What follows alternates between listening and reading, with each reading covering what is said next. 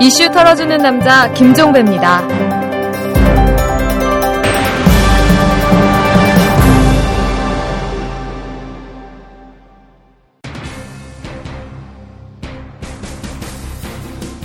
이명박 대통령은 지난 2일 새 국정연설을 통해 어떤 일이 있더라도 물가를 잡겠다고 약속하는 등 경제 문제를 집중적으로 언급했습니다. 국민들이 겪는 고통을 생각하면 국정 최고 책임자로서 하루도 마음 편할 날이 없었습니다. 올해는 어떤 일이 있어도 물가를 3%대 초반에서 잡도록 하겠습니다. 성장도 중요하지만 물가에 역점을 두겠습니다. 이명박 대통령은 새해 첫 국무회의에서 농축산물을 중심으로 품목별 담당자를 정해 물가를 관리하는 물가 책임 실명제를 실시하라고 지시했습니다.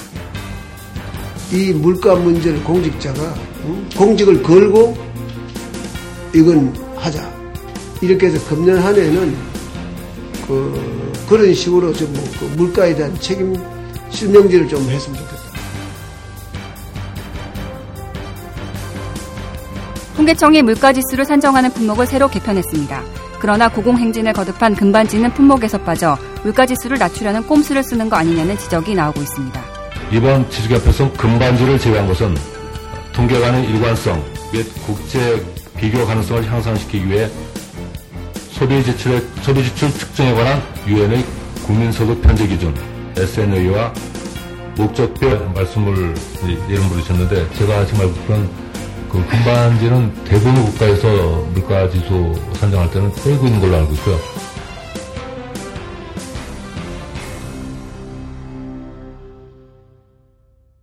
자, 여러분 방금 들으셨죠? 이 물가를 3%대에서 잡겠다라는 말. 어찌 보면 지극히 당연한 말인데도 조금은 기대를 했었습니다. 물가 정말 징글맞게 올랐거든요. 그런데 그 대책이라고 내놓은 걸 보니까 1탄이 물가 실명제입니다. 이 품목별로 담당 공무원을 정해서 가격 관리를 하라 이렇게 지시를 한 건데요. 그러니까 이 정부 부처 관료 중에서 쇠고기 과장이 나올 수도 있고 배추 실장이 나올 수도 있다 이런 이야기가 되는 건데 도대체 어떻게 이런 발상을 할 수 있을까 하는 점이 정말 궁금합니다. 실효성이 있을지도 의문입니다만 더 궁금한 게 바로 이 점인데요. 자 오늘은 이 MB 물가 이걸 한번 탈탈 털어보도록 하겠습니다. 저와 함께 MB 물가를 털 분을 모셨는데요. 이 이원재 한겨레 경제연구소 소장을 모셨습니다. 안녕하세요. 네, 안녕하세요. 네. 자, 물가 실명제 어제 이 뉴스를 접하고 좀 약간 뜨악했었는데 뭐, 뭐 저만이 아니라 여당 의원들 같은 경우도 정두원 의원 같은 경우는 해괴한 말이다. 트윗에서 뭐 이런 식으로 좀 평가를 했던데 생뚱맞다 이렇게 반응하는 사람들이 좀 많은 것 같아요. 근데 이 그 국민들의 반응은 둘째치고 제가 좀 개인적으로 제일 궁금해하는 게 이제 이 지시를 받은 공무원들이 어떤 표정을 지었을까? 이명박 대통령의 이런 지시를 받고 나서 이게 참으로 궁금한데 이원재 소장은 어떻게 지금 연상을 하고 계십니까? 그러니까 저는 어, 이번 정부의 뭐 모든 경제 정책이 다 그런데요. 네. 물가는 특히 더 그런 것 같은데 가장 큰 정책 수단이 뭐냐? 음.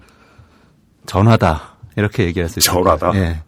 예를 들어서 물가가 많이 오른다. 음. 그러면은 가격 올린 기업체에 전화를 건다. 어, 좀 자제하라. 그렇죠. 어. 예를 들면 풀무원에서 두부값하고 뭐 올린다고 발표를 했단 말이죠. 네. 그 작년 연말에 발표를 했어요. 음. 올릴 사정이 있었겠죠. 근데 그랬을 때 예. 두부값이 왜 오를까? 콩값이 올랐나? 아니면 이거 시중에 돈이 너, 무 많이 풀렸나? 음. 아니면 풀무원 두부가 독점이라서 애들이 마음대로 올릴 수가 있나? 이렇게 음. 생각을 해보지 않고 바로 네. 풀무원에 전화를 거는 거죠. 정부부처에서 네. 당신들 이렇게 해가지고 뭐 우리가 세무조사를 할 수도 있고 여러 가지 우리가 할 수 있는 게 있는데 이렇게 네. 물가를 올리면 서민들이 어려워지지 않겠냐 이렇게 이야기를 하니까 음. 그런 식으로 정책을 펼치는 거죠. 그래서 풀무원 결국 보류됐습니다. 물론 지금 실제 전화를 했는지 안 했는지 제가 확인해 드릴 수는 없습니다. 가격 인상을 보류했다. 가격 인상을 보류를 했습니다. 네. 그렇게 가격 인상을 발표했다 보류한 업체들이 많아요. 맥주 음. 업계도 그랬고요. 뭐 여러 가지 업계들이 그렇게 일을 했는데 이번에도 이런 거예요. 이명박 대통령의 그 쿼트 정확하게 하면은 네.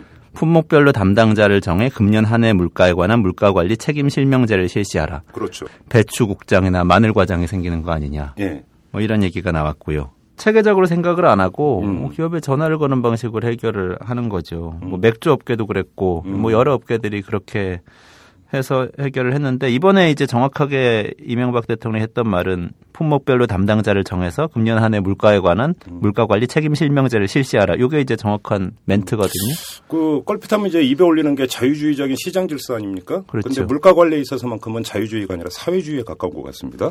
이야기를 들어보면. 어, 자유주의적인 사회주의죠.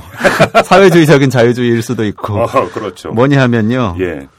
또 이 내용을 보면 음. 이렇게 물, 배추국장, 마늘과장 뭐 이렇게 나온다 이런 얘기도 나왔지만 음. 결국 얘기는 뭐냐면 배추국장이 배추 수급을 조절해서 물가가 오르지 않도록 해라라고 얘기를 하는 거예요. 그렇겠죠. 수급 조절이라고 했습니다. 음. 수급 조절. 가격이 수급에 의해서 결정된다고 보는 시각이에요. 굉장히 자유주의적인 시각인 거죠. 그렇죠. 그런데 예, 그런 점에서 그러네요. 네, 자유시장주의적인 시각인데 문제는 뭐냐면 음. 세상은 안 그런데 본인이 자유시장적인 시각을 갖고 있어요. 그럼 세상에다가 전화를 거는 거예요. 그래서 자유시장적으로 해라. 음. 니들이 물가가 수급으로 봤을 때 이렇게 오르면 안 될 것 같은데 왜 올리냐. 음. 내가 정하는 물가대로 해라, 가격대로 해라 이렇게 통제를 하는 거예요. 수요와 공급이라고는 꼭 사람 의지대로 움직이는 것도 아니잖아요. 문제는 거기에 있는 거 아닙니까? 그렇죠. 이제 거기에 핵심이 있는데 네. 경제학을 이제 배우신 분들이 특히 이제 경제학을 많이 공부를 하신 분들이 얘기하는 음. 게 가격은 수요 공급으로 결정된다라고 음. 얘기하면서 이렇게 멋있는 그래프를 많은 분들 아실 ABC죠. 거예요. 예. 네, 쫙 그려서 음. 음. 만나는 지점을 딱 말씀을 하신단 말이죠. 음. 그런데 그런 수요 공급 곡선이라는 것은 경제학 책에만 있습니다. 어디에도 없어요. 누구도 알 수 없어요. 시장에는 없다. 시장에는 없죠. 시장에 음. 단지 있는 것은 무엇이냐면 소비자 협상력과 공급자 협상력이에요. 음. 공급자가 협상력이 셀 때 공급자 기업들은 가격을 올리고요. 네. 공급자가 약하고 소비자들이 힘이 셀때 음. 소비자들 딴 데로 옮겨갈 수도 있고 소비자들이 시위를 할 수도 있고 소비자들이 힘을 보여주는 방법은 여러 가지가 있습니다. 근데 음. 어쨌든 간에 소비자를 못 잡게 되면은 음. 가격을 내립니다. 힘의 관계에 의해서 결정되는 부분이 분명히 상당히 있어요. 이건 이제 애써 무시하죠. 잠깐만 지금 그 말씀이라면 또 정부의 협상력이라고는 또 있는 거 아닙니까? 그러면 그렇죠. 정부가 일정하게 가격 관리를 하고 너 나아가서 가격 통제를 할 때 여지도 있다라는 얘기로도 연결이 될 수 있잖아요. 그 아, 그렇죠. 그렇죠. 가격을 통제를 할 수 있어요. 그런데 네. 지금 하고 있는 방법은 가격을 통제하는 방법이 아닙니다. 왜냐하면은 예를 들면 마늘하고 배추가 중요하다고 생각하신단 말이죠. 그러면은 네. 마늘 값을 눌러요. 음. 그럼 어디선가 이게 튀어나옵니다. 풍선 아, 효과라고 그러죠 경제학에서는. 공급자 입장에서 또 그 이득을 보전을 해야 되니까. 그렇죠. 다른 네. 걸 올려버린다. 다른 걸 올리는 거죠. 풍선 효과는 전형적인. 그렇죠. 유통업체에서는 음.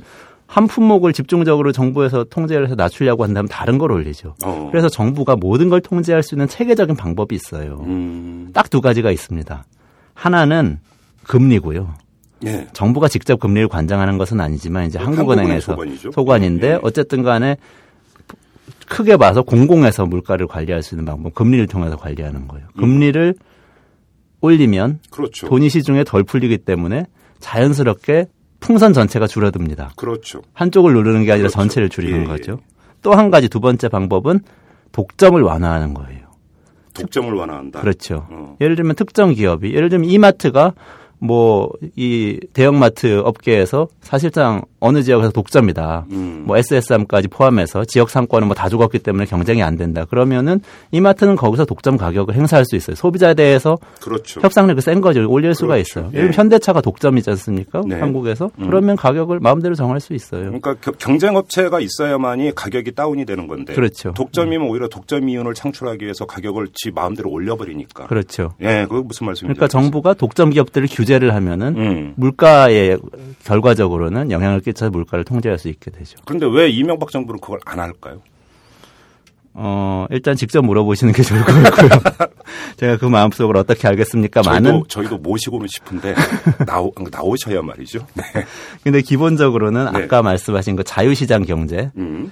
자유시장 경제라고 하면 너무 좋게 들리기 때문에 음. 저희는 시장 만능주의라고 합니다. 네. 시장 만능주의적인 사고 방식이 기본적으로 이 이명박 정, 부 경제 정책의 음. 어, 기본 이데올로기다. 음. 이렇게 생각을 할 수 있을 것 같아요. 그 사고 방식에서는 이런 체계적인 방법을 쓰기가 쉽지 않습니다. 어. 다 시장에 맡겨야 되거든요. 다 시장에 맡겨놓고 이제 여론의 비판이 거세질 때마다 그 부분만 이렇게 눌러주는 방식으로 지금 일을 해나가고 있는 걸로 보여요. 그런데 이제 문제가 그러니까 한 신문도 그걸 보도를 했던데 물가 인상률과 지지율은 반비례 관계에 있는 걸로 통계로 나오더라고요. 물가가 올라가면 정권 대통령의 지지율은 떨어지고 그러니까 시장에 맡길 수가 없는 거 아니겠습니까? 그러니까 그렇죠. 기다려주는 맛도 있어야 되는데 음, 음.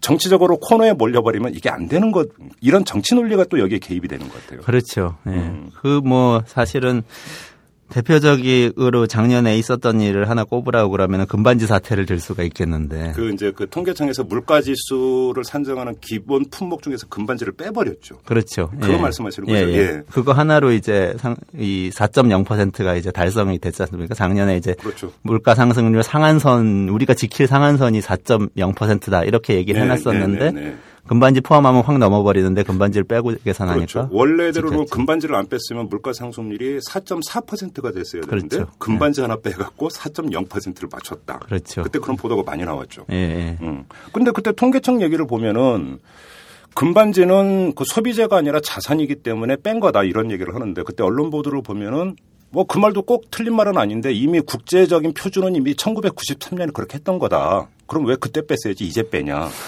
20년이나 지나서 그런 지적이 있었거든요. 네. 이 점은 어떻게 보세요? 그게 뭐 까마귀 날 때 뭐 가끔 고쳐 먹지 말라 뭐 이런 얘기하고 음. 오비락 얘기죠. 뭐 그런 얘기하고 상통되 상통되는 이야기인데 음. 왜 그때 그걸 했을까 하는 의문이 일단 드는 거죠. 근데 그렇죠. 이제 물가를 좀 이 체계적으로 보기 시작하면요. 네. 사실 굉장히 복잡한 문제예요, 이게. 그런 문제들은 어 아주 단순하게 설명하기는 굉장히 어려운 문제인데 아, 종합 경, 제는 너무 어려워요. 맞아요. 너무 어렵습니다. 네. 어려운 것을 쉽게 설명하는 것이 이제 또 우리 같은 사람들이 또 해야 아, 되는 아, 일인데 그렇죠. 항상 한계를 느낍니다. 하여튼 체계적으로 보면 굉장히 어렵게 그런 세부적인 문제들이 있어요. 네. 근데 문제는 체계적으로 보지 않는다는 데 있다는 겁니다. 저는 체계적으로 보고 현 정권이 그렇죠. 현 현 정부의 경제 정책을 보면 음. 체계적으로 음. 보고 음. 거시적인 정책을 통해서 문제를 근본적으로 네. 해결하려는 노력을 하지 않고 네. 뭐가 튀어나면은 이 두더지 잡듯이 이렇게 때려잡는 방식으로 일을 하려고 하는 거예요. 음. 아, 그거 비유가 좋네요. 두더지 게임이라고 있죠. 그렇죠. 여기서 두더지가 나오면 망치로 때리면 들어가는데 다른 데서 나오고. 그렇죠. 그건 걸고 무한 궤도 아닙니까? 무한 궤도죠. 사실은 이제 두더지들을 잡으려면 두더지 굴을 소탕을 그러, 해야 되는 것인데. 그렇죠. 예. 음, 아주 좋은 비유를 쓰셨네요. 에, 여러분은 지금 오마이뉴스 이털남을 듣고 있다. 그런 생각을 합니다. 근데 이거 뭐, 뭐 꼭 들어야 됩니까? 자, 거기서 이제 그 지금 그 중요한 말씀을 하셨는데 그건 좀 이따 한번 좀 집중적으로 다뤄보도록 하고 지금 이제 이야기가 자연스럽게 이거 MB 정권의 이 물가 관리 어떤 마인드, 발상법 이런 것들에 대해서 좀 집중적으로 좀 살펴봤으면 좋겠는데요. 지금 몇 가지 굵직굵직한 사건이 있었습니다. 그러니까 출범 첫 해, 바로 출범 직후죠. 2008년에 이른바 MB 물가지수라고 하는 게 나왔어요. 그러니까 물가 상승률을 측정하는 소비자 물가지수와는 별도로 서민 생활에 직결되는 52개 품목을 지정을 해서 특별 관리를 해라. 이게 이제 뭐 쌀, 배추, 돼지고기, 짜장면 이런 것들을 이제 그 하라고 한 게 이제 이른바 MB 품목이라고 해서 MB 물가 지수가 나왔는데 3년 뒤에 보니까 이 MB 품목, MB 물가 지수의 그 상승률이 22.6%에 달했고 그리고 또 3년 뒤인 2011년 7월에 또 이명박 대통령이 이번엔 신 MB 물가 지수라고 하는 걸 내놓거든요. 10개만 따로 뽑아 가지고 그 품목 가운데 10개만 따로 뽑아서 시도별 또는 대도시 중심으로 물가 비구표를 만들어서 매달 공개하라. 이렇게 지시를 했는데 이것도 별로 효과를 보지를 못했고. 그렇다고 조금 전에 이제 이원재 소장께서 말씀하시면서 자연스럽게 이야기가 나왔습니다마는 그리고 넉 달 뒤인 작년 11월에 통계청에서 물가 지수를 개편을 하면서 금반지나 이런 거 쏙 빼버렸고 그래서 물가 상승률을 떨어뜨려 버렸고 그리고 나서 이번에 이제 물가 실명제라고 하는 것이 나왔는데 이 흐름들을 보면은 아까도 이제 잠깐 언급을 했지만 어떤 시장의 논리라고 하는 것들이 정부가 찍어 누르고 통계치를 좀 바꾸면 어떤 식으로 좀 되지 않을까라고 하는 뭐라, 뭐라고 표현할까 좀 안이한 발상이라고 할까요? 아니면 권위적인 발상이라고 할까요? 이런 게 좀 여기에 깔려 있는 것 같아요. 어떻게 보십니까? 그렇죠. 그러니까 이게 이제, 어, 흔히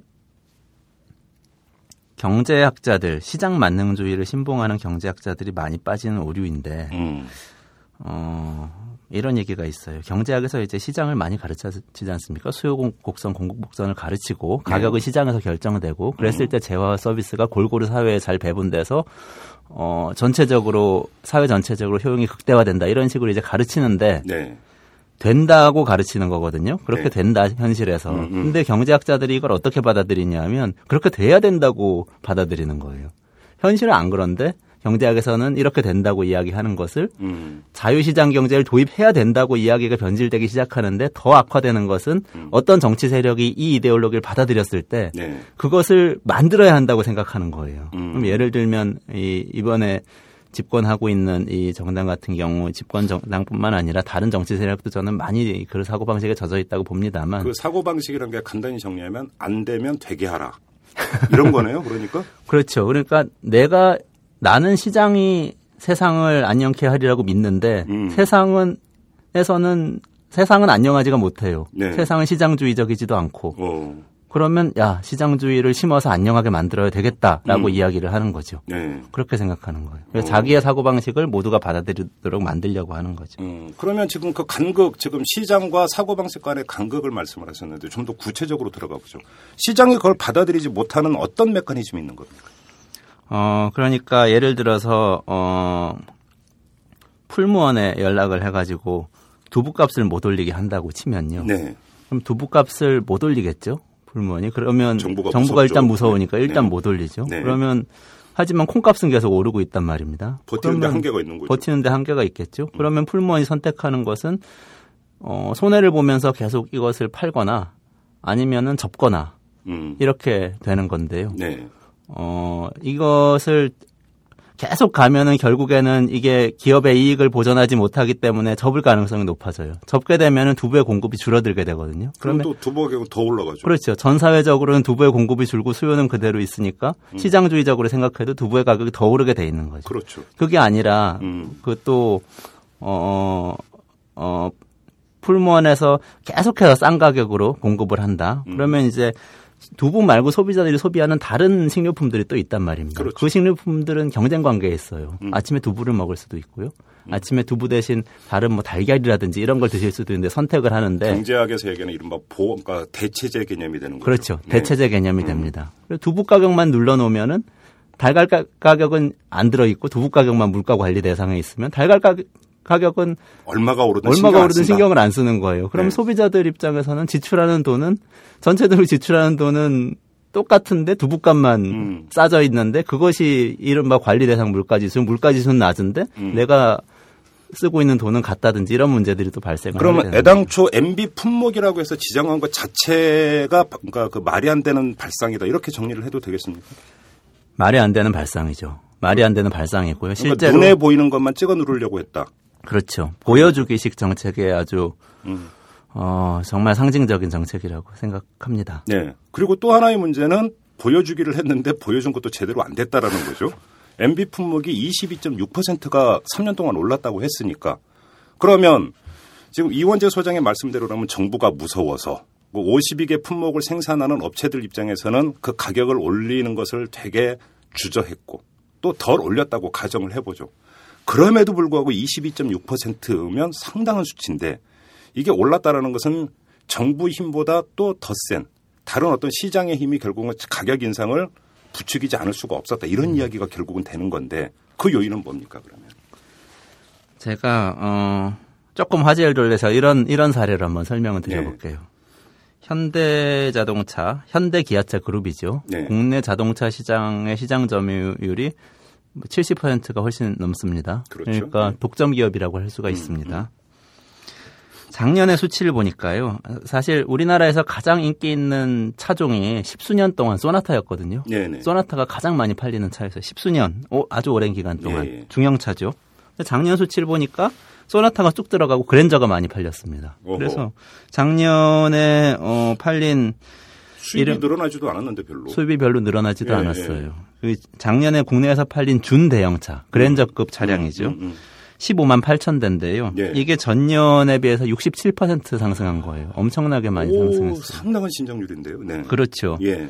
그리고 중형차 판매는 확 줄고 오. 소형차 경차 판매가 또 조금 늘었습니다. 소비자의 수입은 늘지 않은데 어, 이건 그러면 기현상인데 어떻게 해서 이런 현상이 빚어진 겁니까? 여기에 이제 요즘 유행하는 말로 꼼수.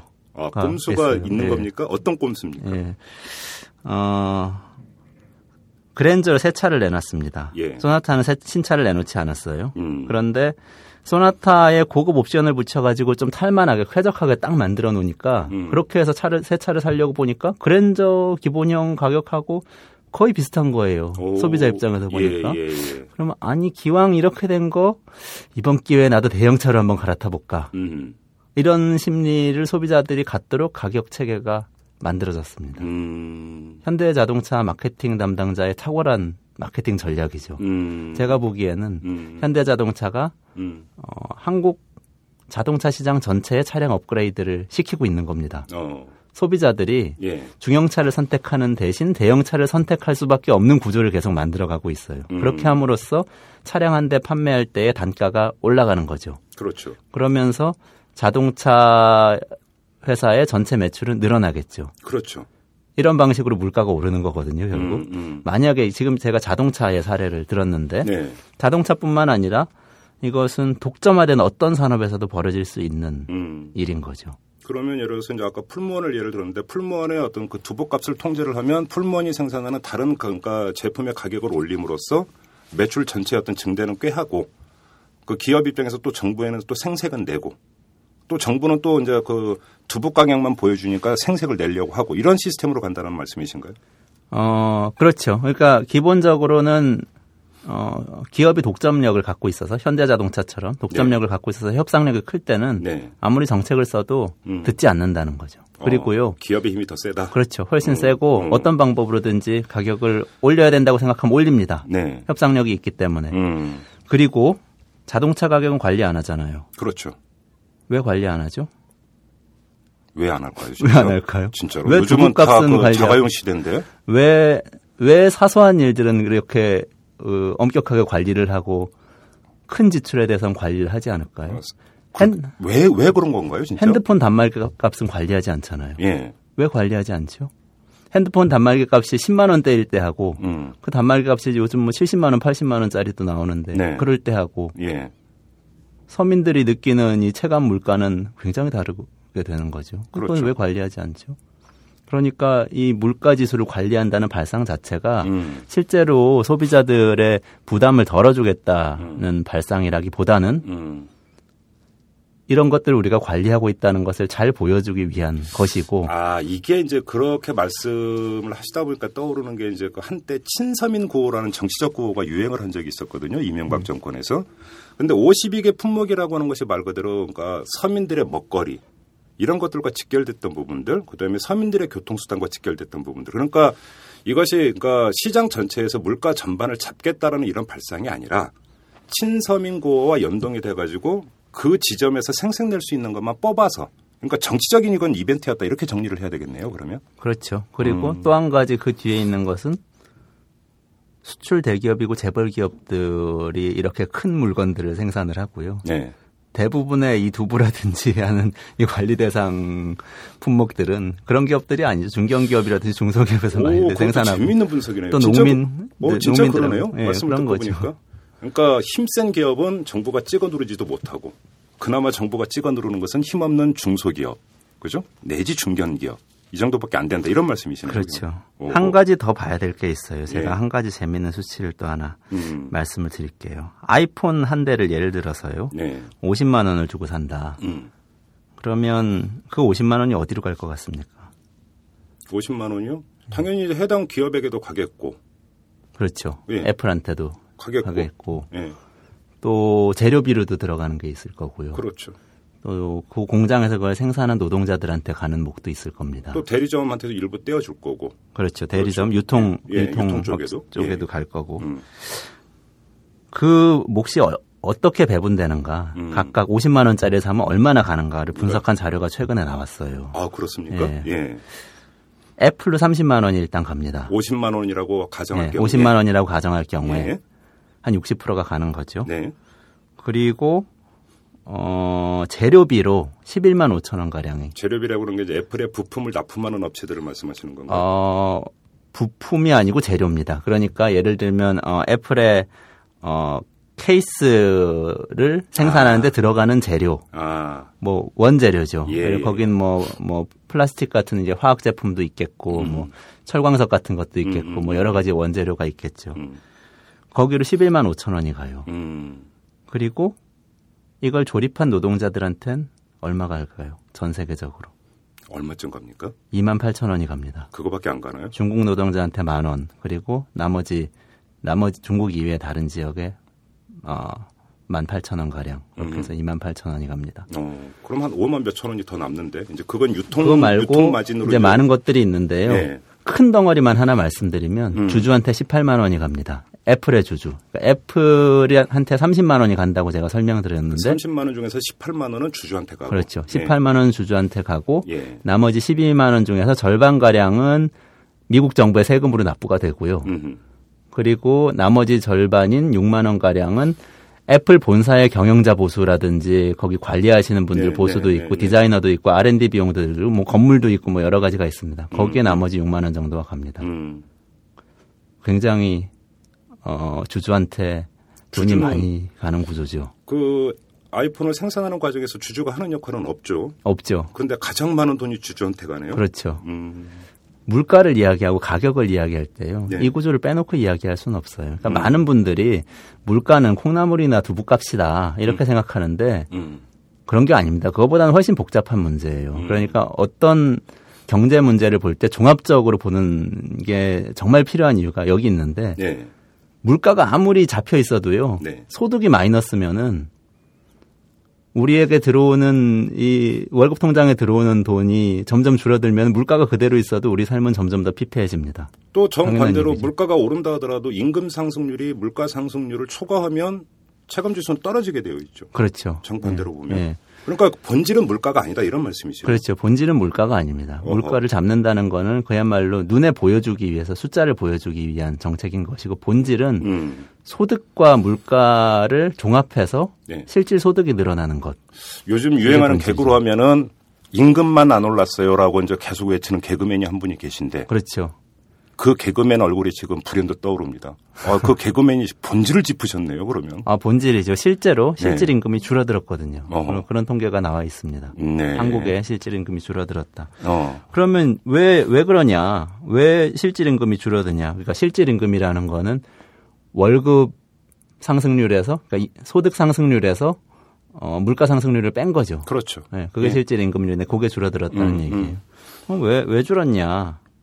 생각해 보면 아이폰으로 다시 생각이 가는 거죠. 그러니까 주주가 가져가는 18만 원을 조금을 더 떼서 임금 노동자는 이들에게 만약에 임금을 올려줬다면 물가가 오른다라고 하는 것들은 그만큼 상쇄될 수 있다 이런 말씀이시잖아요. 그렇죠. 그렇죠. 결국은 여기에는 자본의 탐욕에 깔려 있다는 이야기가 되는 그렇죠. 거예요. 예. 자본주의의 근본적인 문제하고 연결이 돼 있는 거죠. 그게 아니라 물가를 잡겠다 예를 들면 그럼 아이폰 하나를 놓고 생각하면 주주한테 덜 보내면 됩니다. 음. 18만 원 안 주고 네. 8만 원만 주면요. 그렇죠. 아이폰 40, 50만 원에 살 수 사야 되는 아이폰을 40만 원을 살 그렇죠. 수도 있고요. 그런 식으로 상세가 되는 문제인 거죠. 네. 근데 그건 좀 너무 낭만적인 기대 아닐까요? 낭만적인 기대죠. 현재로서는. 네. 하지만 일단 문제를 정확하게 짚고 나면 해법이 음. 보일 수도 있는데 음. 최근에 이제 기업을 보는 시각이 굉장히 달라지고 있어요. 옛날에는 우리 아마 지금도 여기 거리에 나가가지고 서울 시민을 붙잡고 좋은 기업은 어떤 기업이라고 생각하십니까? 이렇게 음. 여쭤보면 아마 많은 분들 7, 80% 되는 분들이 이익 많이 내는 기업이 좋은 기업 아니에요? 이렇게 얘기하실 거예요. 그 이익이 뭐냐? 그 이익이 18만 원이거든요. 아이폰 50만 원 중에 18만 원. 음. 누구에게도 가지 않는 18만 원. 그렇죠. 애플의 주주한테. 이익을 많이 내는 기업이 아니라 월급 많이 주는 기업이 제일 좋은 기업 아닌가요? 그렇죠. 월급을 많이 주는 기업. 그리고 또 네. 월급뿐만 아니라 소비자들한테 음. 그 제품이 안전하고 믿을만 하도록 그렇죠. 그렇게 전달해 주는 기업. 사고가 났을 때뭐 리콜도 해 주고 여러 가지 보상을 잘해 주는 기업. 또 음. 생산 과정에서 환경을 생각을 해야죠. 환경을 네. 파괴하면서 이익을 많이 내고 월급을 많이 주면 무슨 소용이 있습니까? 우리 음. 아이들이 월급을 많이 받을 수 없는 세상이 오는데, 그러니까 음. 미래를 생각해서 환경을 보호하는 기업. 이런 기업들이 이제 좋은 기업이라는 생각이 이제 싹이 좀 트고 있어요. 이거 사회 책임 경영이라고 그러잖아요. 네. 이건 아주 근본적인 얘기인 거죠. 그럼 다른 나라 얘기죠? 우리나라 얘기가 아니라. 어, 이제 제 주변의 이야기일 수도 있고요. 아, 많은 세상의 성각자들이 이야기를 하고 있어요. 예를 들면은 뭐 음. 반기문 유엔 사무총장 같은 분들도 네. 기업이 지속 가능한 발전을 돕는 사회 책임 경영에 나서야 된다 이런 얘기를 계속 하고 있어요. 네. 전 세계가 잘 지속 가능하게 발전하려면 음. 기업이 나서서 사회 책임 경영을 해야 되는데 네. 그 핵심은 뭐냐면 음. 결국은 주주 중심의 경영을 버리는 겁니다. 네. 다양한 이해관계자, 노동자, 음. 소비자, 환경, 지역사회 이런 것들을 생각하는 경영을 하는 음. 겁니다. 이게 다 연결이 돼 있어요. 복잡하죠. 100번 지당하신 말씀인데 웬, 근데 왜 이렇게 멀리 느껴질까요? 지금 말씀이. 너무 그 너무 이 현실을 고착적으로 제가 보고 있는 건가요? 비전을 보지 못하면서 조금 기대를 가져도 되는 겁니까? 어, 많은 사람이 가면 길이 된다고 그러잖아요. 아, 그렇죠, 물론. 저는 이런, 이런 문제인 것 같아요, 이것도. 예를 음, 들면요, 음, 음. 제가, 제가 사회 책임 경영이라는 말을 처음 접하고, 음. 어, 사람들한테 기업에 가서 이야기하고 그랬던 게 한 10년 가량 된 것 같아요. 음. 처음에 기업에 가서 사회 책임 경영 얘기하면은 우리 자선 사업하는 데가 아니거든요. 이런 얘기를 했어요. 일단 전혀 알아듣지를 못했어요. 전혀. 그 개념 자체를 네. 이해를 못했다. 그렇죠. 음. 무슨 소리라는 거냐. 우리 이익만이 내야 되는데. 네. 근데 지금은 사회 책임 경영 해야 됩니다. 그러면 아 그래야죠. 우리도 사회에 대해서 뭔가 이 공헌하는 기업이 돼야죠. 이런 반응이 일단은 나와요. 그런데 그러니까 그 공헌해야 된다라는 게 그러니까 이른바 개평 나눠주는 식으로 이익 창출 다 하고 거기서 조금 띄어서 뭐 사회화 나눈다 이런 개념 아닙니까? 지금 기업들이 갖고 있는 사고가? 그러니까 그 생각도 없던 거에서 좀 생겼다는 게 저는 그래도 진전이라고 본다는 어, 물론 물론 그거 예. 자체는 한계가 있어요. 아까, 아까 말씀드렸지만 네. 아이폰 그렇게 50만 원을 팔아서 18만 원이 남, 겨 갖고 되겠냐. 음. 18만 원 중에 18,000 원은 좀 나눠 줘라. 음. 이렇게 이야기하는 거하고 음. 18만 원은 없다. 지금부터 아이폰은 32만 원이다. 네. 이렇게 이야기하는 거하고는 차이가 굉장히 크죠. 음. 차이가 큰데 결국에는 이 후자의 방향으로 자본주의가 나갈 것이고 음. 나가지 않으면은 지속될 수가 없다고 저는. 그런데 보거든요. 말씀을 듣다 보니까 이것은 물론 이론상에서 존재하는 이야기이긴 하지만 이원재 소장님의 말씀을 듣다 보니까 아이폰을 기준으로 50만 원을 그 한 대를 50만 원에 팔면은 그 가운데 18만 원은 주주한테 가져가는 거니까 그만큼 가격을 다운시킬 여지는 있다면 다시 이제 그 물가 관리 우리 정부의 물가 관리 얘기로 돌아와 가지고 그러면 정부가 일정하게 속된 표현 이제 찍어 누르고 통제를 하면 그래서 주주들 보고 야 조금 니네 먹는 거 조금 토해내고 양보해라. 이러면 인위적으로 가격을 누를 수 있는 여지가 있다는 이야기로도 해석이 될 수 있는 거 아닌가요? 그 얘기는 거꾸로 해석을 한다면 기업한테 주주한테 더 주지 말고 그렇죠. 이론상으로 보면 그런 얘기로도 해석이 될 수 있는 거 아닌가요? 그건 이제 어 기업을 너무 만만하게 보는 거죠. 기업이 절대 정부에 뒤지지 않아요. 자, 제가 기업의 힘이 어느 정도 되는지 한번 말씀을 드려볼게요. 예. 한국 정부에서 현재 예산 기준으로 볼 때 청와대가 전략적으로 사용할 수 있는 예산이 1년에 10조 원 정도가 됩니다.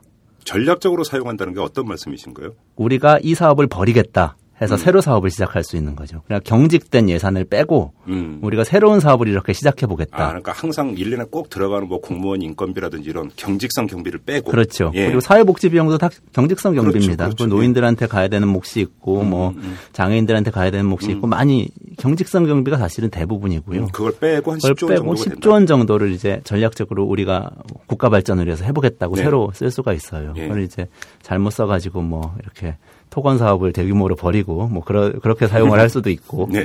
뭐 소프트한 방법으로 사용을 할 수도 있지만 10조 원 정도가 돼요. 웬만한 한국의 수출 대기업이요. 지금 삼성전자, 현대자동차 다 영업이익이 1년에 10조가 넘습니다. 아, 그렇네요. 그렇죠. 예.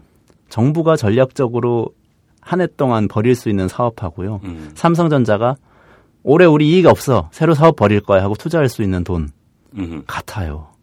삼성전자 훨씬 많아요, 사실. 그렇네요. 삼성전자가 정부를 두려워하겠습니까? 안 두려워하겠습니까? 어, 돈만 놓고 보면은 뭐 이 삼성전자 같은 경우가 오히려 정부보다 더 위에 있다고 봐야 되는 그렇죠. 거죠. 게다가 그렇죠. 음. 게다가 정부는 정부의 대장은 임기가 5년이고요.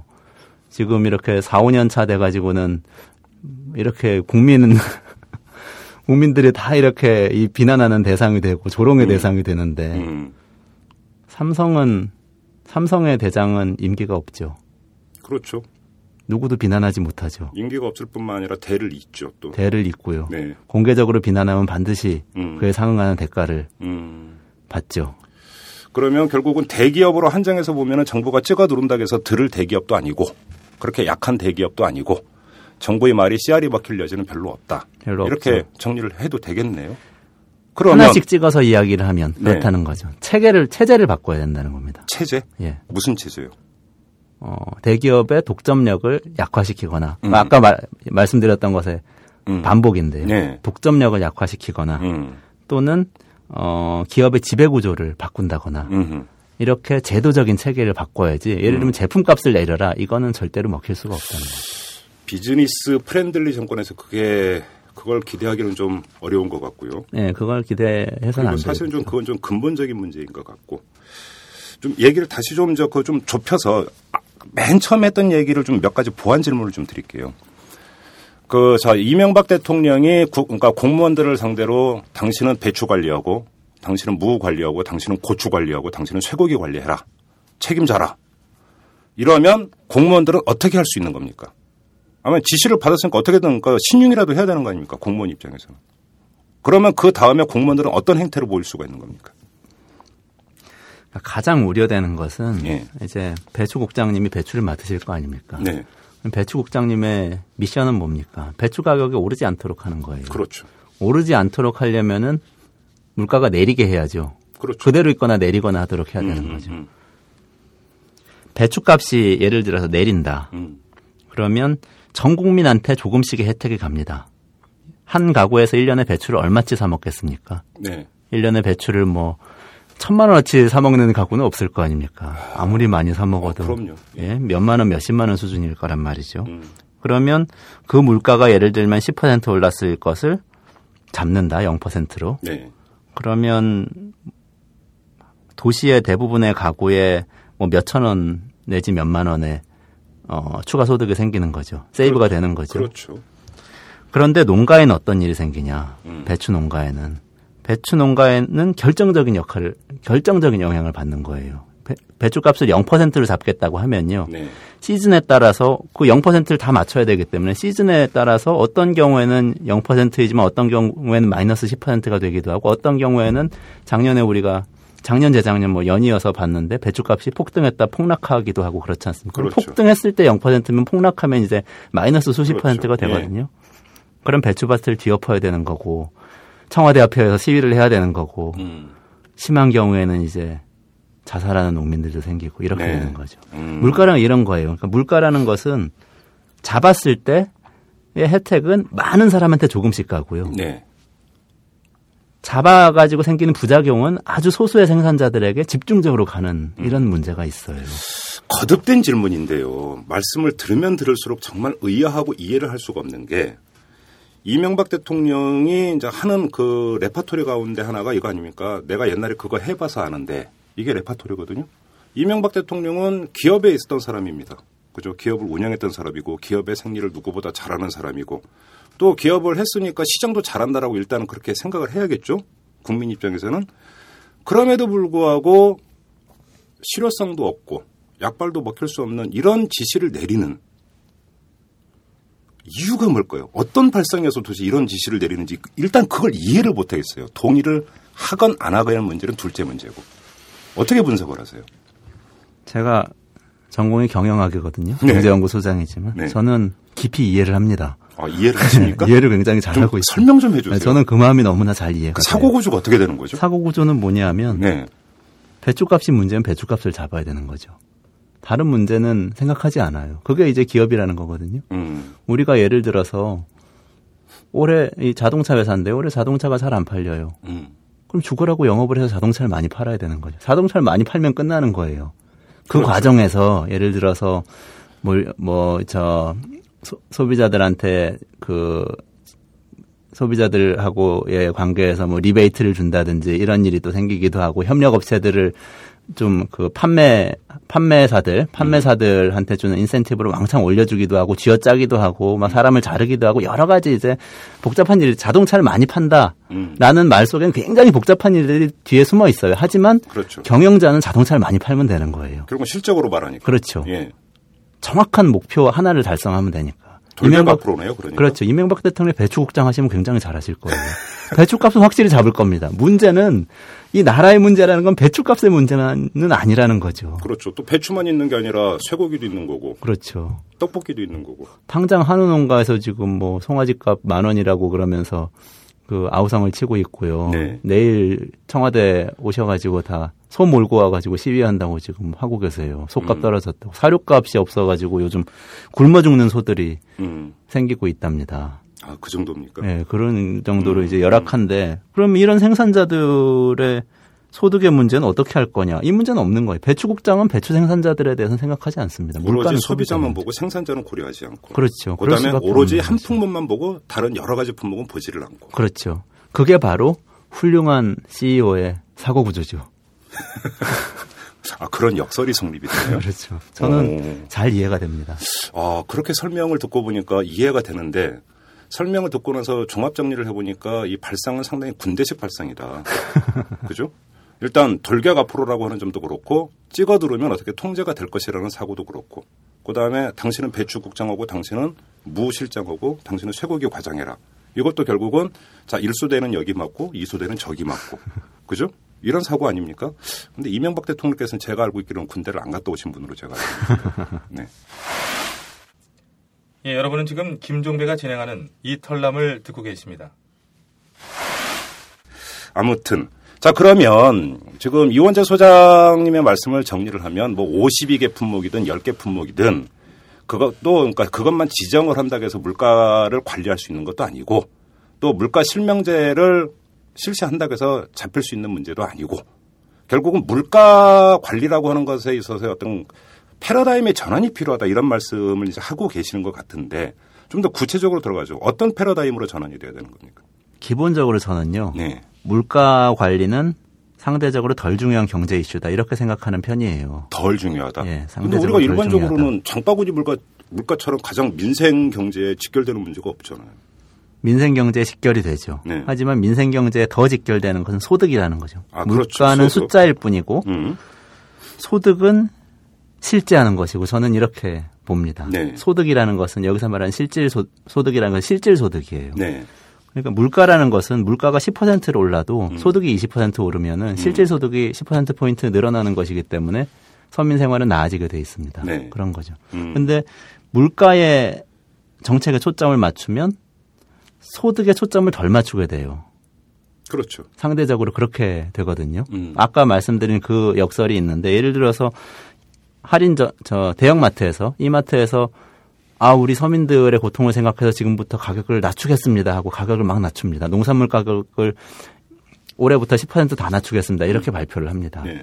그러면 소비자들은 10% 싸게 사니까 좀 더 나아지셨다고 생각하실 수도 있겠지만 이마트는 그것을 생산자들에게 전가하겠죠. 그렇겠죠. 10% 이상을 아마 다 깎을 겁니다. 그럼 또 생산자의 소득이 줄어드는 거죠. 그럼 생산자들의 소득이 줄어드는 그렇죠. 거죠. 근데 그 생산자들이 어떤 생산자들이냐 하면은 똑같이 이마트 가서 사시는 분들이에요. 그렇죠. 생산자이면서 동시에 소비자죠. 동시에 소비자. 우리는 네. 모두 다 생산자이면서 동시에 소비자들이거든요. 그러니까 네.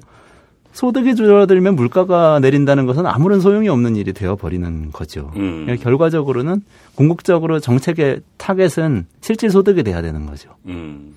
그런데 역으로 소득을 올리는 건 둘째 치고 일자리 창출조차 제대로 안 되고 있는 상황이다 보니까 그러면 지출이라도 좀 어떻게 한번 그 좀 줄여보자. 이런 차원에서 접근하고 있는 것으로 해석을 할 수도 있는 거 아닐까요? 그렇죠. 그러니까 그게 이제 문제를 근본적으로 해결을 안 하려고 하지 않기 때문에 음. 그렇게 생각하게 되는 건데 네.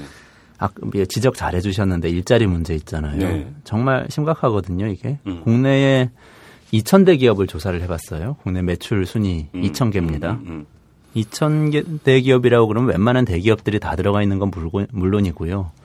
웬만한 중견기업 중에 대기업의 1차 협력업체 정도 다 들어가 있을 겁니다. 네. 중요한 중견업체 다 들어가 있을 거예요. 음. 우리가 대충 이름 들어서 아는 기업 다 있다고 생각하시면 그렇죠. 돼요. 2,000개니까. 예. 지난 10년 동안 이 2,000개 기업의 매출이 두 배가 늘었어요. 음. 정확하게는 210%로 늘었습니다. 네. 많이 늘었죠. 한국 기업들 굉장히 좋아졌습니다. 음. 수출도 늘고요. 이 기업들에서 일자리가 몇 개 얼마나 늘었는지 아십니까? 몇 퍼센트나 됩니까? 2.8% 늘었어요. 2.8%요? 예. 매출은 신장률은 100%인데. 그렇죠. 일자리는 일자리 개수는 2.8%. 그 원인을 어떻게 분석을 합니까? 경제학자들 많은 경제학자들은 음. 생산성이 증가했기 때문이다라고 이야기를 하죠. 그렇죠. 일반적으로 그렇게 얘기를 그렇죠. 하죠. 예. 근데 생산성이 증가했다는 것은 거꾸로 얘기하면은 돈은 많이 벌면서도 일자리는 만들지 않았다는 뜻이에요. 왜냐하면 사람 한 명이 벌어들이는 돈이 커졌다는 뜻이니까. 그렇죠. 예. 기업들이 이제 그 고용을 늘리지 않는 거죠. 그러니까 고용 전에는 이제 고용 없는 성장이라고 많이 이야기했는데 이제는 사실상 고용 감소형 성장의 시대로 접어든 거죠. 고용 감소형. 그렇죠. 아까 아이폰의 사례에서 말씀드렸다시피 음. 벌어들이는 돈의 대부분을 주주 내지는 주주와 관련된 음. 판매와 관련된 비용으로 음. 그 지출을 하고요. 노동자들에겐 지출하지 않아요. 50만 원이면 2만 8천 원밖에 노동자들에게는 가지 않아요. 이런 체제가 고착이 되고 있어요. 그러면 거기서 이제 불거지는 문제가 두 가지가 있는데 좀 하나하나 짚어보죠. 첫째, 그 근데 그것이 지금 말씀하신 것이 이제 우리가 그것이 또 제가 말씀드린 게 고정관념인지는 모르겠지만 그것이 자본의 논리고 시장의 메커니즘이다. 일반적으로 그렇게 얘기를 하고 그건 포기를 한단 말이죠. 그런데 거기서 정부가 정책을 펴고 개입을 한다고 해서 그것을 바꾸고 고용을 창출할 수가 있을까요? 정부가 할 수 있는 여지는 한계가 있는 거 아닌가요? 그 한계를 깨뜨리지 않으면은 음. 도저히 지속될 수 없는 상황에 다다른 거죠. 그래요? 아까 아까 말씀드린 그그 그 문제 소득이 음. 늘지 않으면 사실 사람들이 소비를 늘릴 수도 없는데 음. 그런데 소득이 더 새로 생기지 않고 있는 상황, 네. 소득이 일부에게, 일부 주주들에게만 집중되고 있는 상황, 이 상황이 점점 더 심각해지고 있는 거죠. 저는 그렇게 생각을 해요. 음. 그래서 그 물가 얘기를 좀 돌아가면요. 네. 물가를 잡겠다고 이제 나서면은 음. 결과적으로 소득이 그렇지 않아도 실질 소득이 줄고 있는데 더 줄어들 수도 있는 문제가 생길 수도 있다. 일단은 음. 이 이것을 생각하면서 이 사실을 인식하고 종합적으로 대책을 펴가야 된다고 생각합니다. 이게 이제 말하 제가 생각하기에 물가 정책의 패러다임을 전환시키는 거예요. 그럼 사람들한테 그러면 이 두부값, 콩나물값, 뭐 소고기값 제약하는 거 말고 그거 제약해봤자 풍선 효과로 딴 데 다 퍼지고 소, 소용이 없다는 게 이제 입증이 됐으니까 어떤 방법이 있겠느냐. 좋은 방법이 다른 것들이 있습니다. 어떤 게 있습니까? 왜 자꾸 두부하고 배추만 물고 늘어집니까? 거기에 사람들이 돈 많이 쓰지도 않는데요. 음. 교육, 의료 이런 그렇죠. 곳에 사람들이 정, 실제로 돈을 많이 씁니다. 그렇죠. 자동차, 휴대폰 이런 것도 당연히 많이 쓰는데 교육, 뭉, 의료 사실 뭉터기 돈이 나그죠. 그렇죠. 예. 그 그것을 가만 놔두고 왜 두부값만 잡으려고 하는 거죠. 사, 실제로 사람들을 고통스럽게 하는, 실제로 서민들을 고통스럽게 하는 물가를 잡아야 됩니다. 그런데 이것은 물가라고 분류되지가 않아요. 아, 예를 들어서 학원비, 사교육비 이런 건 물가 통계 잡는데. 아, 물론, 아, 따로 잡힙니다. 예. 따로 잡히는데, 예. 경제 정책의 어떤 이 타겟으로 어, 경제 저 당국에서 생각하지 않는다는 거죠. 그러니까 기획재정부 소관이 아니라 교육과학기술부 소관이다. 그렇죠. 이런 식으로 떠넘겨 버린다라는 거죠. 예를 들면 교육비가 사라진다. 음. 모두 무상 교육이 된다. 음. 그러면 생활은 두부값이 무상이 되는 것보다 훨씬 더 나아집니다. 뭐 그럼 뭐 그렇게만 된다면요 두부값 조금 올라도 감소할 수 있죠. 그렇죠. 그게 네. 근본적인 해결책이죠. 음. 이런 겁니다. 의료비가 사라진다. 결, 아, 그건 중요한 어, 말씀인데 그렇죠. 결국은 정책 패러다임의 전환의 문제가 이제 거기서 그렇죠. 예, 거죠. 예. 그리고 또 한 가지 문, 또 한 가지 문제는 물론 두부 이런 거 같은 경우는 얘기가 다르겠지만 이제 사회 인프라와 관련된 기업 같은 경우 이명박 정부 들어서 오히려 이제 민영화를 추진을 했지만 그것이 주주에게 돌아가는 몫이 많고 이래서 이 구조적인 문제가 있다면 차라리 그것이 이 공공성을 계속 유지하거나 강화하는 것도 하나의 방법이 될 수 있는 거 아닙니까? 그러니까 전반적으로 시장 전체에 공공성 내지는 네. 사회 책임성을 강화하는 게 네. 결국에는 답이 되는 거죠. 그렇죠. 자동차를 팔고 있는 기업한테는 음. 이것을 자동차를 공공적으로 생산하자고 할 수는 없습니다. 아까 말씀하신 그렇죠. 게 맞아요. 예. 시장에서 경쟁해야 되고 글로벌 경쟁도 해야 되고요. 그런 음. 기업에게는 사회 책임성을 강화하도록 만들고 지배 구조를 조금 바꿔서 음. 이사회에 음. 그 주주의 앵무새처럼 그런 얘기만 하는 이사들만 놓지 말고 실제 사회의 목소리 그 노동자의 어. 목소리를 대변하는 이사들도 음, 넣어서 음, 음, 책임성 있게 균형 있게 경영을 음. 하도록 하고요. 그렇죠. 국교할 수는 없는 거죠. 국교할 수는 없는 거고요. 그렇죠. 예를 들면 독일처럼 감독 이사회를 둔다든지 해서 이제 노동자들이 그러면 이사회에 자연스럽게 참여를 하게 감독 이사회는 뭡니까? 아, 도, 독일 같은 경우에는 이제 우리처럼 이사회가 단일하게 있질 않고요. 네. 이사회가 있고 감독 이사회라는 것이 또 따로 있어요. 아, 우리로 따지면 뭐 감사 같은 기능을 하는데 음. 상당한 권한을 갖고 이사회가 하고 있는 결정을 이제 견제하는 역할을 그 하는데 감독 이사회에 노동자 대표도 들어가고 네, 들어가고 오, 상당히 좋은 시스템이네요. 그런 것 같은 경우는 굉장히 좋은 시스템이죠. 예를 들면 네, 그런 제도를 받아들여서 지배 구조를 개선하면은 조금 더이 어, 자원 배분을 그렇죠. 대기업이 그렇죠. 민영 부문은 그렇게 가고. 네, 그렇게 가고. 그 글로벌 경제 부문이라고 합시다. 네. 글로벌 경제 부문은 그렇게 사회 책임, 음. 사회적 책임을 모토로 가고요. 나머지 부분이 있죠. 음. 나머지 부분은 사실 나머지 부분이 굉장히 중요한데 나머지 부분은 저는 사회적 경제 모델 도입을 해야 된다고 봐요. 공공성을 확대하는 모델이죠. 그렇죠. 그러니까 인가 사회 인프라와 관련된 것들이 사회 인프라와 관련된 교통이라든지 전기라든지 수도라든지 그죠? 이런 것 같은 경우 주로 주거, 환경, 그렇죠. 교육, 보육, 예. 의료 음. 이것을 이야기합니다. 음흠. 그것들은 공공성을 최대한 강화하고요. 정부가 직접 하거나 아니면 정부가 직접 하는 게 좀 정부 크기를 너무 늘려야 되는 비효율성이 또 있으니까 그게 부담이 되면 음. 정부가 적절한 비영리 기관이나 공기업에 외주를 주는 방식으로 전체적으로 스트럭처를 짜면 됩니다. 음. 그것을 이제 사회적 경제로 주로 그래요. 유럽에서는 많이 도입하고 있는 시스템이죠. 어, 그것이 대안이다. 그렇죠. 어. 그래서 그렇게 하면 이제 가격도 자연스럽게 시장에서 음. 힘의 관계에 의해서 결정되는 것이 아니라 음. 자연스럽게 아 우리는 최소한 교육만은 뭐 무상으로 하는 게 좋겠다라든지 음. 네. 이런 방식으로 이제 균형 있게 잡을 수 있게 되는 거죠. 한두 품목 찍어서 하는 것이 아니고. 교육만 무상으로 되면 배추값 좀 올라도 돼요. 물값 좀 올라도 되고. 그렇죠. 그렇죠. 결국 이제 말씀을 듣다 보면은 귀착되는 문제는 이게 물가 하나에 연연하고 매달릴 성질의 문제는 전혀 아니라고 하는 거고 결국은 정권 담당자의 철학의 문제고 국가 운영의 어떤 철학과 노선의 문제, 비전의 문제로 결국은 귀착이 되는 거네요. 그리고 이것은 경제 범위를 뛰어넘어서 사회 전 영역을 어떤 식으로 구조를 짤 것인가의 문제고 직결되는 문제라고 뭐 밖에는 볼 수가 없을 것 같습니다. 그렇죠. 그게 다 경제 문제입니다. 경제를 네. 우리가 너무 좁게 해석해서 그런데요. 네. 경제라는 것이 결국 사람들이 먹고 사는 것에 관련된 문제 아니겠습니까? 그렇죠. 사람들이 먹고 사는 문제는요. 네. 그 중에서 시장에 달려 있는 것은 일부분이죠. 음. 시장과 다, 른 공공 부문하고 음.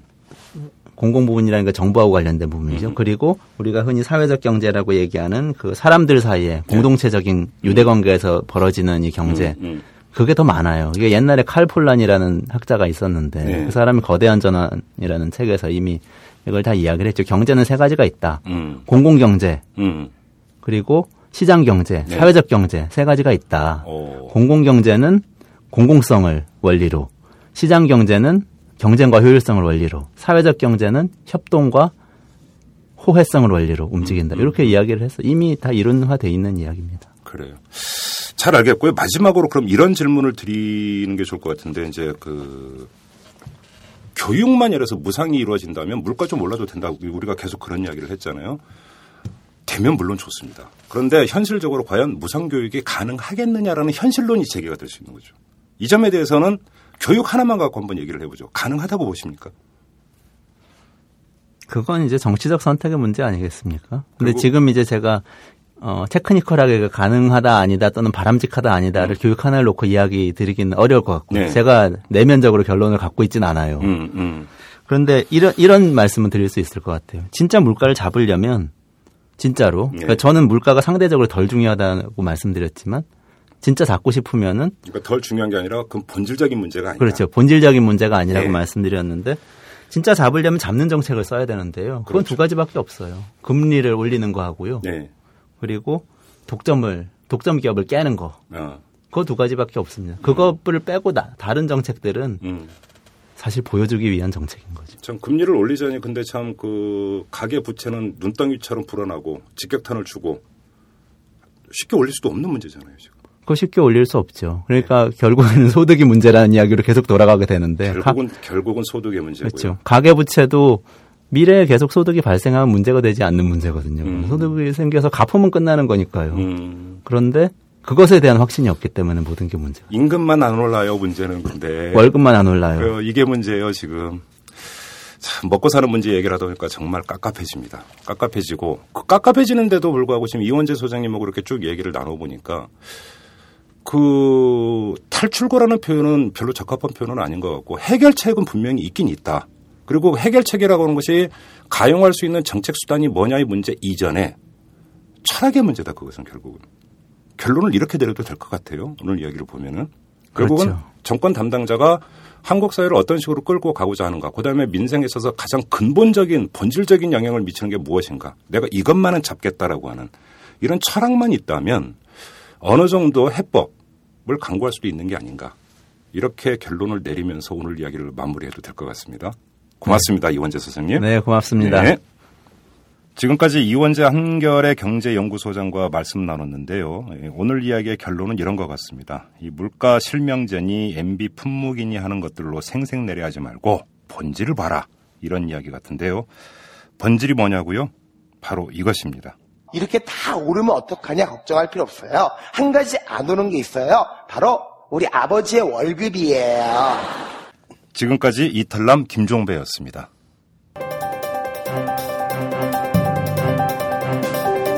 이슈 털어주는 남자 김종배입니다.